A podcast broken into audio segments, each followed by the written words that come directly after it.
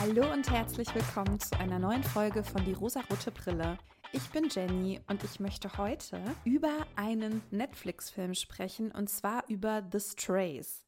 Dieser Film ist seit diesem Jahr verfügbar und streambar und wurde geschaffen von Regisseur Nathaniel Martello White. Ich glaube, es wäre ganz ratsam, dass ihr diesen Film vielleicht schon gesehen habt oder kein Interesse habt, diesen Film zu sehen, weil ich jetzt in der Besprechung alles spoilern werde und über alles sprechen werde, was in diesem Film passiert. Er hat aber eine ganz interessante Wendung. Das heißt, falls ihr euch das nicht wegnehmen lassen wollt, dann hört diese Podcast-Aufnahme, nachdem ihr den Film geschaut habt. In The Strays begegnet uns die Protagonistin Neve. Neve ist sehr reich, sehr privilegiert. Sie lebt mit ihrem Mann glücklich verheiratet in einer Vorstadt. Sie hat zwei Kinder und hat auch eine ganz gute Stellung in dieser Vorstadt, in dieser Gemeinde. Sie ist stellvertretende Schulleiterin an, of course, einer Privatschule, auf die auch ihre Kinder gehen. Wie wir so in dieses Leben eingeführt werden, scheint alles ein bisschen zu schön, ein bisschen zu perfekt. Sie lebt in der perfekten Nachbarschaft. Sie hat die perfekte Kommunikation mit anderen. Sie ist integriert. Sie kennt sich aus. Sie wird nach Rat gefragt, nach ihrer Meinung gefragt. Sie hat einen wichtigen Part in dieser Schule, in dieser Vorstadt. Es ist also die perfekte Rolle, die sie einnimmt. Eine sehr privilegierte, sehr gut integrierte Frau, die ihr Job und Familienleben führt. Das Einzige, was so ein bisschen komisch ist, ich habe ja schon gesagt, es wirkt alles ein bisschen zu schön und zu perfekt. Und man sieht auch, dass Neve Tabletten einnimmt. Gegen, wie ich vermute, eine Angststörung. Das wird aber nicht so ganz aufgeklärt oder ich kann mich zumindest nicht mehr erinnern. Das heißt, diese Geschichte wird uns aufgebaut, indem dieses perfekte Leben gezeigt wird, aber eben auch, dass es da irgendwo unterschwellig eine Unsicherheit gibt bei Neve, dass sie Ängste hat oder eine Beklemmung spürt im Alltag. Man sieht auch, dass sie das Gefühl hat, beobachtet zu werden. Man sieht verschiedene Personen in ihrem Umfeld auftauchen, von denen man nicht so ganz weiß, ob die wirklich da sind oder ob nur Neve sie sieht. Also ob das ein Teil ihrer Angst ist, ob das real ist. Also man weiß einfach nicht so genau, ob das, was sie sieht, wirklich da ist oder eben nur in ihrem Kopf, sage ich mal, ohne das irgendwie stigmatisieren zu wollen. Es kommt aber letztendlich raus, dass es real ist. Neve wird nämlich von ihren Kindern verfolgt und zwar nicht von den Kindern, mit denen sie in dieser perfekten Vorstadtwelt lebt. Sie hat zwei weitere Kinder, zwei ältere Kinder, die sie verlassen hat, als die noch ganz klein waren. Das sieht man auch in der ersten Sequenz des Films, indem man sie sieht, wie sie aus einer Wohnung abhaut. Ich glaube, nur noch eine Notiz am Kühlschrank lässt und verschwindet. Man weiß aber nicht genau, was ist da vorgefallen und man wusste auch nichts von diesen Kindern. Das heißt, dass diese zwei Personen, die ihr auflauern, ihre Kinder sind, erfährt man erst so im Laufe der Geschichte. Und indem das alles aufgerollt und aufgedeckt wird, vermute ich zumindest, vielleicht ist das auch nur mein persönlicher Eindruck, vielleicht geht es euch da auch anders, aber ich habe vermutet, dass sie aus, ich sage mal, prekären Verhältnissen kommt. Also wahrscheinlich ein Umfeld, eine Familie mit sehr viel Geldsorgen, vielleicht auch mit partnerschaftlicher Gewalt, vielleicht auch mit Drogenkonsum. Das wird nur leicht angedeutet, nicht eindeutig benannt, aber das, was eben ihre Kinder ihr dann auch vorwerfen, lässt ein bisschen darauf schließen. Das heißt, sie stammt aus einer komplett anderen Welt als der, in der sie jetzt lebt. Ihr einziger Ausweg damals war, dass sie abgehauen ist und ihre Identität geändert hat. Sie wollte damit ihre Vergangenheit komplett vergessen. Das heißt, sie hatte mal ein anderes Leben, auch mit einem anderen Namen, mit einer Familie, mit zwei Kindern, mit wahrscheinlich auch einem Partner und sie ist daraus einfach abgehauen, ohne irgendetwas zu sagen, ohne diese Verantwortung zu übernehmen. Und diese beiden Kinder, die sie damals verlassen hat, sind nun erwachsen. Ich würde sie so auf Anfang 20 schätzen die beiden lauern auch ihren anderen beiden Kindern auf und versuchen diese zu manipulieren, was auch teilweise gelingt. Sie schleichen sich so ein bisschen in dieses Leben ein und versuchen sich da so hineinzudrängen. Erstmal ohne dass Neve das weiß, auch dieser Kontakt zwischen ihren älteren Kindern und ihren jüngeren Kindern, davon weiß sie nichts. Das passiert auch sehr, sehr manipulativ und man hat die ganze Zeit ein sehr beklemmendes Gefühl. Ihre älteren Kinder tun das aber aus einem Mangelgefühl heraus, aus einem Gerechtigkeitsgefühl. Vielleicht führe ich das gleich noch ein bisschen weiter aus. Sie heißen übrigens Carl und Dion und die beiden tun das, weil sie finden, sie haben auch ein Anrecht auf eine so sorgenfreie Kindheit, wie das jetzt ihre Geschwister auch haben. Und das Ding ist, sie haben zu 100 Prozent recht. Neve hat sich aus dem Staub gemacht, ohne die Verantwortung zu übernehmen bzw. diese bewusst abzugeben. Sie hätte um Hilfe bitten müssen, sie hätte die Kinder in Pflege geben müssen und erst dann hätte sie gehen können. Dass sie aber wirklich alle vor diese Entscheidung gestellt hat, dass die Mutter einfach weg ist und niemand weiß, wo sie ist, dieses Entziehen war super unfair ihren Kindern gegenüber. Und ich kann total verstehen, dass die nun kommen und Gerechtigkeit wollen. Ich finde es sehr interessant, dass mit diesem Film eine abwesende Mutter fokussiert wird, dass eine Mutter dargestellt wird, die sich aus der Verantwortung zieht, ihre Kinder im Stich lässt und einfach nichts mehr für diese tut das Ding ist, dass das auch so anstößig auf uns wirkt und so unfassbar schlimm auf uns wirkt. Also es ist schlimm, das ist nicht die Frage, aber es wirkt so extrem schlimm, weil wir das Bild, was wir auf Mütter haben in unserer Gesellschaft, so stark verfestigt haben, dass wir uns nicht eingestehen können, dass auch Mütter aus diesen Situationen manchmal ausbrechen wollen. Abwesende Väter gibt es wie Sand am Meer und das haben wir alle akzeptiert. Das Verhalten von Vätern, die sich einfach verpissen, die keine Verantwortung für die Kinder übernehmen, das bestrafen wir als Gesellschaft nicht.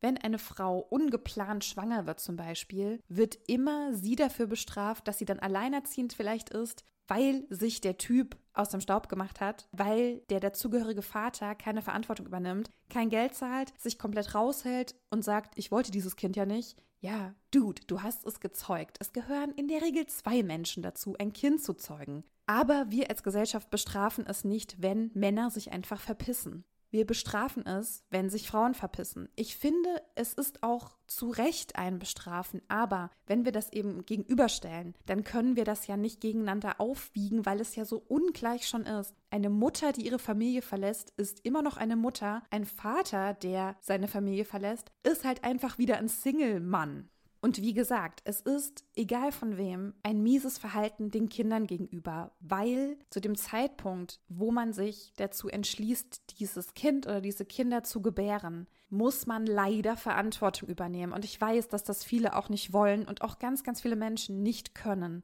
Es ist aber wie immer, Leute, ihr wisst, ein prekäres System, in dem wir leben, in dem wir als Gesellschaft auch weggucken, in dem wir als Gesellschaft nicht genug helfen, in dem auch Menschen mit wenig Zugang zu Bildung oder zu finanziellen Mitteln nicht oder zu wenig geholfen wird. Das heißt, wenn eine Mutter überfordert ist und nicht klarkommt mit ihren Kindern, hat sie rein theoretisch die Möglichkeit, sich Hilfe zu suchen, das Kind in eine Pflegefamilie zu geben, trotzdem die Verantwortung zu übernehmen, gut für das Kind sorgen zu lassen. Aber auch diese Hürde ist enorm groß und nicht für alle machbar.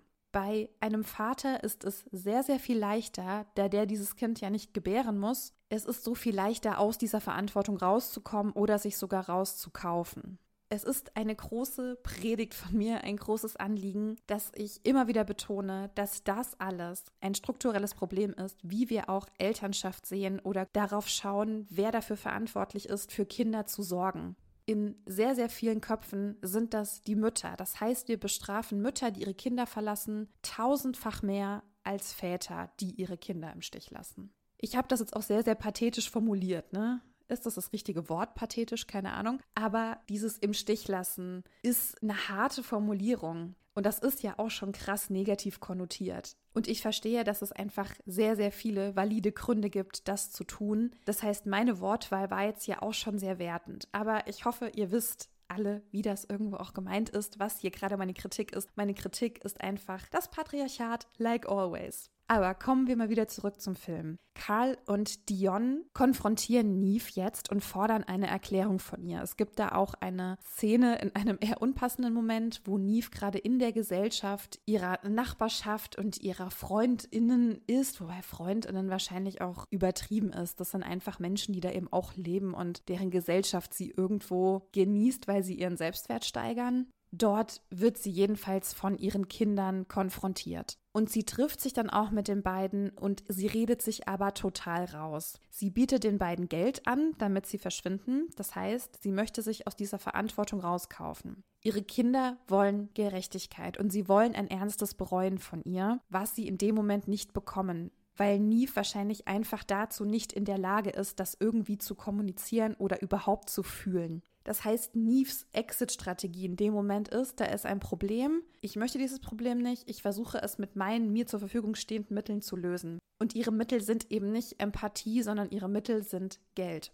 Sie wirkt in dieser Situation auch sehr, sehr hilflos, weil es ein großes Machtgefälle gibt. Und das Machtgefälle ist eben nicht, dass sie über den Kindern steht, obwohl sie ja rein theoretisch deren Mutter ist, es ist genau andersrum gekippt. Ihre Kinder stehen über ihr. Sie treten für etwas ein, sie verlangen etwas von ihr zu Recht, sie verlangen ein Statement, eine Erklärung, warum hast du uns verlassen? Und sie gibt ihnen das aber nicht. Sie sucht Ausreden, sie versucht die Verantwortung woanders abzuschieben. Was natürlich zu Wut führt bei Carl und Dion, die sich etwas anderes wünschen.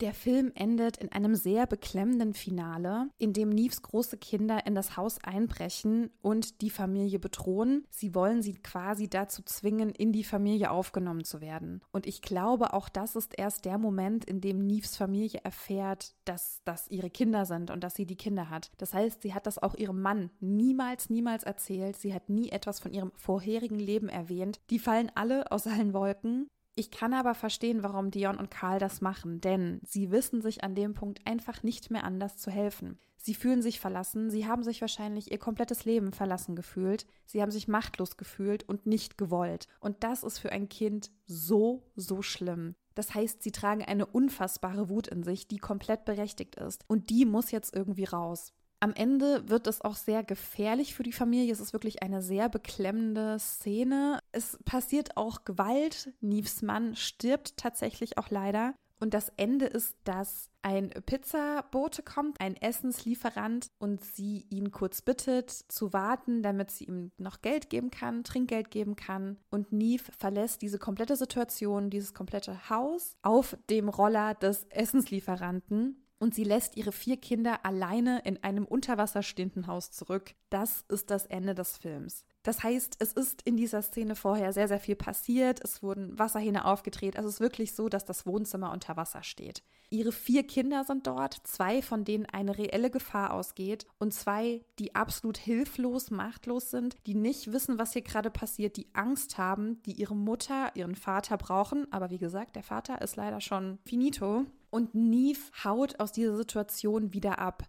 Sie wiederholt ihre eigene Geschichte, sie tut es wieder, weil sie einfach nicht weiß, wie sie sonst da rauskommen soll. Das heißt, sie wiederholt ihren Fehler. Nicht nur Karl und Dion verlässt sie erneut. Die beiden sind ja, wie gesagt, gerade eine sehr große Gefahr. Sie lässt ihre anderen beiden Kinder mit dieser Gefahr alleine. Sie überlässt die Kinder einfach komplett ihrem Schicksal. Und genau deshalb fand ich diesen Film so, so gut. Wir sehen hier eine Frau, die keine Verantwortung für ihre Kinder übernimmt, der nur der Blick von außen wichtig ist, die sich absolut unmoralisch verhält. Das ist nicht der Grund, warum ich den Film so gut finde, sondern es wird uns hier etwas aufgezeigt, was wir bei Vätern, bei Männern nicht rügen. Viele Väter kaufen sich ja noch nicht mal so raus, wie Neve das versucht hat. Beziehungsweise viele Väter zahlen ihren Kindern noch nicht mal den Unterhalt, der ihnen zusteht. Das ist alles gar kein Problem. Der Blick in diesem Film auf die Frau, auf die Mutter, die sich so desaströs verhält, das ist wichtig und das ist spannend und das haben sie richtig, richtig gut umgesetzt. Ich weiß, dass es auch Kritik gab. Ich habe mir ein paar Filmkritiken durchgelesen. Viele fanden den Film irgendwie öde oder vorhersehbar. Aber wenn wir einen feministischen Blick darauf werfen, was wir hier in diesem Podcast ja tun, hat dieser Film einfach nur noch einmal mehr gezeigt, wie wichtig es ist, dass wir auch unseren Blick auf männliche Elternteile ändern. Dass eine Frau uns so hart rauskitzeln muss und uns so hart zeigen muss, wie unmoralisch dieses Verhalten gegenüber schutzbedürftigen Kindern passiert. Und das passiert so, so oft. Und ich habe auch bei Männern ganz, ganz oft ein Verständnis, warum das passiert. Warum man sich aus dieser Verantwortung frei kaufen will oder sogar abhaut und das verdrängt, weil es einfach so überfordernd ist und weil es nicht ins Leben passt, Es gibt tausend Millionen Gründe. Und wir als Gesellschaft haben aber dafür Sorge zu tragen, dass es den Menschen nicht mehr so schlecht gehen muss, dass sie sich daraus verpissen. Das heißt, wenn diese Verantwortung auf einen zukommt und es war vielleicht nicht gewollt, nicht geplant oder Lebensverhältnisse erschweren sich so hart, dass man es alleine nicht mehr schafft, brauchen wir ein funktionierendes Netz, was diesen Menschen helfen kann. Aber der Konsens in unserer Gesellschaft ist ja trotzdem, dass eine Mutter sehr viel mehr Verantwortung für ein Kind hat als der Mann, der dieses Kind gezeugt hat. Und das ist das Problem. Das ist genau das Problem, was, wie ich finde, dieser Film ganz, ganz deutlich macht. Es wird uns ein Spiegel vorgehalten, dass wir das bei dieser Frau nicht akzeptieren und nicht okay finden. Und das ist für mich auch moralisch richtig. Dass wir das aber bei Vätern akzeptieren und dass es da überhaupt kein Thema ist und dass wir da noch so wohlwollend sind und schlecht über die Frau reden, äh, ich drifte gerade auch schon wieder ab, ja. Aber das ist ja genau das Problem, was besteht. Und mit der Auflösung der Geschichte hat man, also hatte ich zumindest, ein bisschen mehr Verständnis auch für Neve denn sie scheint nicht die Fähigkeit gehabt zu haben, diese Verantwortung alleine zu tragen oder auch mit einem Partner oder auch mit Hilfe nicht zu tragen. Sie war offensichtlich so krass am Ende, dass sie aus dieser Situation raus musste und in Kauf genommen hat, dass es ihren Kindern schlecht geht. Und das hat sie zweimal gemacht. Und dadurch, dass man dann diese ganze Auflösung erfährt, versteht man auch, warum ihr diese Rolle in dieser sehr privilegierten Umgebung so wichtig war und warum sie sich darin so sicher und beschützt gefühlt hat, ein Stück weit. Es zeigt aber auch genauso, dass diese Erfahrungen, die sie in der Vergangenheit gemacht hat, sie nicht loslassen. Denn wie gesagt, am Ende, als sie diese Personen sieht, die sie verfolgen, nenne ich es mal, weiß sie nicht genau, ob sie echt sind oder nicht. Das heißt, dieses unterschwellige Schuldgefühl, das ist in ihr drin. Und wenn sie es nicht auflöst, wird es immer da sein. Das heißt, eine sehr traumatisierte Person hat nun vier Kinder, die durch diese Erfahrungen auch schwer traumatisiert sind. Und das ist ein Kreislauf, der häufig passiert und der einer sehr, sehr großen Hilfe von Seiten der Gesellschaft bedarf. Ich finde auch dieses Bild von wir brauchen ein sicheres Netz für alle ganz treffend.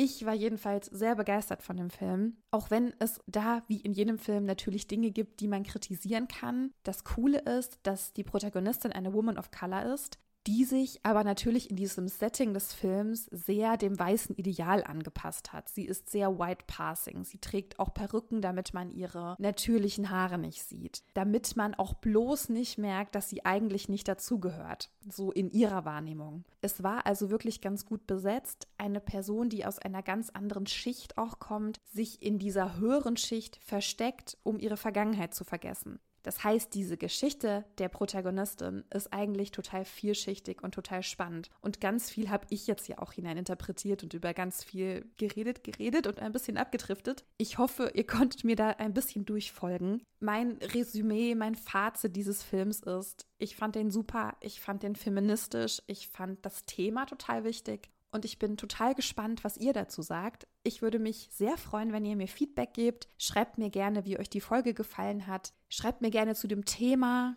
Schreibt mir sehr gerne eure Wünsche. Die kommen alle auf eine Liste und ich weiß, es gab schon ein paar Wünsche, die stehen auch immer noch auf dieser Liste, die wurden noch nicht umgesetzt. Aber bitte, bitte, habt noch ein bisschen Geduld. Ich hoffe, ihr bleibt stark und wartet noch etwas. Die werden auf jeden Fall umgesetzt und ich kann auch zumindest an eine Hörerin ein Feedback geben, die bei Spotify immer fleißig kommentiert und sich da auch etwas wünscht. Das sehe ich alles, kommt alles auf die Liste und wird auf jeden Fall irgendwann besprochen. Wenn ihr all das getan habt, dann könnt ihr auch noch gerne bei Instagram ein paar Likes und Kommentare dalassen. Wenn ihr den Algorithmus ein bisschen füttert, wäre ich da sehr froh, dann kann nämlich der Podcast etwas mehr Sichtbarkeit erlangen. Damit bin ich am Ende der Folge. Ich hoffe, ihr habt eine gute Zeit. Ich hoffe, es geht euch soweit gut. Fühlt euch gedrückt, wenn ihr das wollt. Ich weiß nicht, woher kommt das jetzt? Keine Ahnung. Bis zum nächsten Mal.